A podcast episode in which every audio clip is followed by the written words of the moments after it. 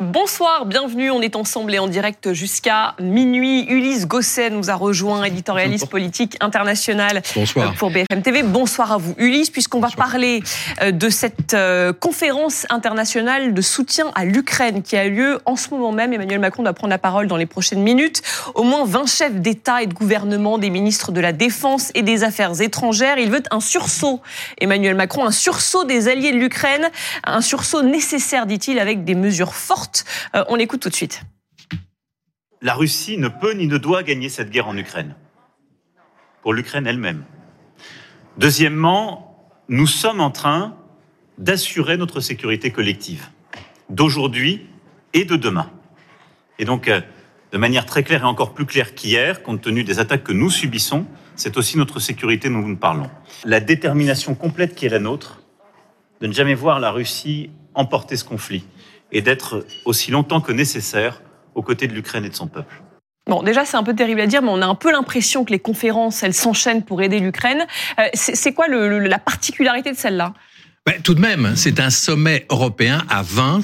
C'est pas rien, ça a été organisé dans moins d'une semaine à l'occasion euh, du début de la troisième année de guerre. Le fait que soit réuni aujourd'hui le chancelier allemand, euh, le ministre des Affaires étrangères britannique, qui n'est pas membre de l'Union européenne, mais qui est là aussi, David Cameron, euh, le Premier ministre espagnol, les Polonais, les, les Roumains, etc., c'est quand même une démonstration faite pour dire à Poutine, vous pouvez dire ce que vous voulez, mais pas question de voir l'Europe éclater. L'Europe va soutenir l'Ukraine et continuera à le faire. Et ne s'essouffle pas. Et pas question de lassitude, en réalité. Le message, c'est ça.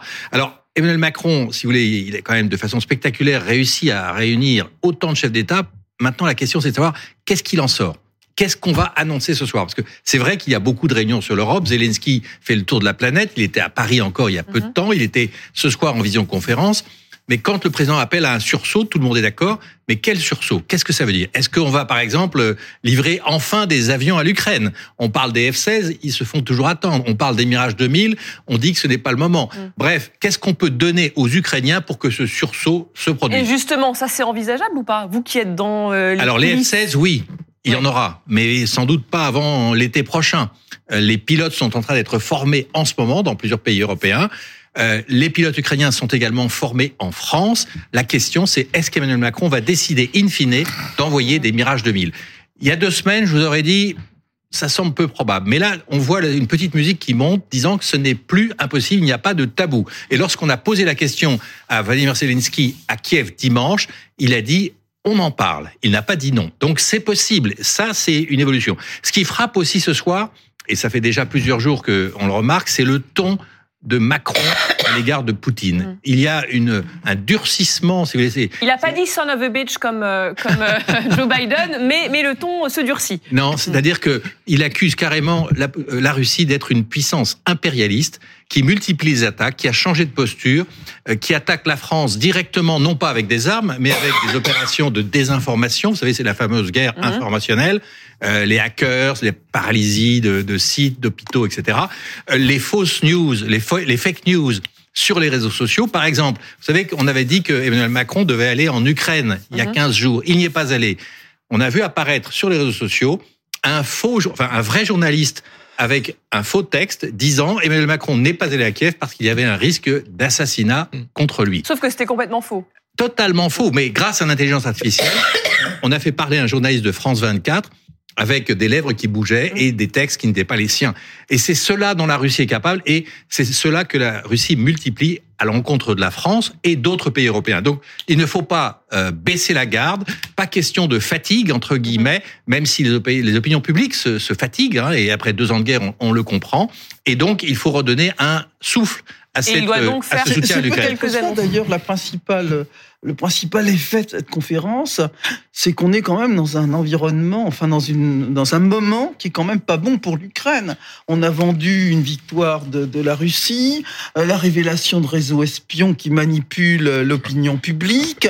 Euh, on voit que bon, ça, ça patine sur un certain nombre de choses euh, dans la dans le conflit Avec le euh, retrait Ukraine, Russie, même s'il y a beaucoup d'intox de la part de la Russie, si au moins euh, la, la- la- cette conférence peut un peu remobiliser, et je ne parle pas des déclarations de Trump et de la difficulté. Alors, Mais, pour mais il est là, il de est là l'enjeu, Roselyne, justement. C'est Roselyne a que bien on est quand même, de mais oui, mais on est quand même dans un moment où, alors la remobilisation, ok, c'est bien, dont acte, mais on est quand même dans quelque chose de globalement symbolique. On sait que du côté ukrainien, il y a une forme aussi d'impatience. Quand est-ce qu'enfin ça va arriver? Du côté des déclarations de Trump, notamment sur l'OTAN, y a une peur panique des Européens qui vont se voir peut-être dans quelques mois complètement seuls face à cette réalité Je vous donne et un dans une chiffre quand même incapacité. sur le retard des livraisons. Mais oui. Euh, ils n'ont reçu que 30% du million d'obus d'artillerie Voilà. promis par l'Union européenne il y a Mais- un an. Et c'est bien le sujet, c'est-à-dire que l'Europe est aujourd'hui dans l'incapacité de se protéger seule.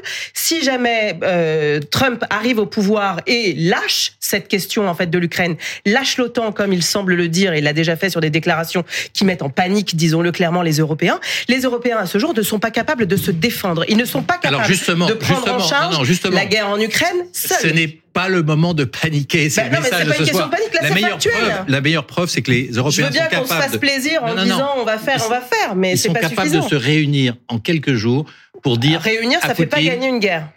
Mais c'est le début. C'est le début. C'est le hein. début. Faut- Et ça. alors, moi, je dirais, non, non, c'est pas le moment de paniquer. C'est vrai que c'est un moment critique. Roselyne, vous avez tout à fait raison. C'est vrai que l'Ukraine, aujourd'hui, est sur la défensive et qu'elle est menacée par peut-être une progression de la Russie, notamment au printemps, une nouvelle offensive russe, alors qu'on pensait qu'il allait y avoir une offensive ukrainienne. Donc le moment est difficile, il est même grave. Mais justement, il faut pas, je dirais, euh, se laisser impressionner par la propagande russe pas du tout qui, qui- impressionné. qui dit que la Russie est en train de gagner la guerre. rappellerai, je rappellerai deux choses. Euh, au jour d'aujourd'hui, la marine russe en mer Noire est quasiment Elle a perdu. oui. out. Mm. Et ça, c'est une victoire de l'Ukraine. Finalement, Poutine, c'est vrai, a réussi à stabiliser le front, et c'est dommage pour l'Ukraine, mais euh, seulement 20% du territoire est occupé. Pour une grande puissance comme la Russie, avec euh, un- une armée de plus d'un million d'hommes, finalement, c'est une maigre victoire. Donc Mm. tout n'est pas perdu, mais il faut continuer à aider l'Ukraine. Une Et question donc, par rapport alors, on- aux de chasse, simplement, la, la bascule que ça représente, en fait. Ah bah, C'est- Est-ce qu'on est co-belligérant quand on livre des avions de chasse? Alors, on ne l'est pas s'ils ne sont pas pilotés par des pilotes français ou allemands et s'ils le sont par des Ukrainiens, mais néanmoins, ça serait un changement de Ouais. paradigme. Mais une, une autre, pas la même chose, une hein, autre chose que très concrète, les missiles, les missiles allemands Taurus qui pourraient frapper à 500 km de distance, le chancelier allemand ne veut pas les donner à l'Ukraine parce qu'il dit si ils étaient utilisés contre la Russie, alors on risquerait d'être accusé de faire la guerre à la Russie. Et donc, a priori, des annonces là dans les prochaines heures. on attend le président de la République Macron. dans les minutes qui viennent On pour euh, donner ça. le bilan. Et on Évidemment, consulte les parlements Non. attention. On décide tout seul. On ne consulte pas les parlements. On va engager des sommes mirifiques. Allez, malheureusement, on n'a plus le temps, mais on aura le temps d'en Mais C'est débattre. un vrai débat de démocratie. C'est un vrai débat Voilà. de démocratie et on, on en parlera euh, sûrement dans, dans les prochains jours.